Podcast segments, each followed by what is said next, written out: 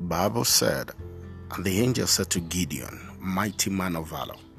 And Gideon said, I am the least among my father's children. My tribe is even the least in the land. It is not about what you don't have, it is about you knowing who you are. And until you know yourself, you cannot introduce yourself.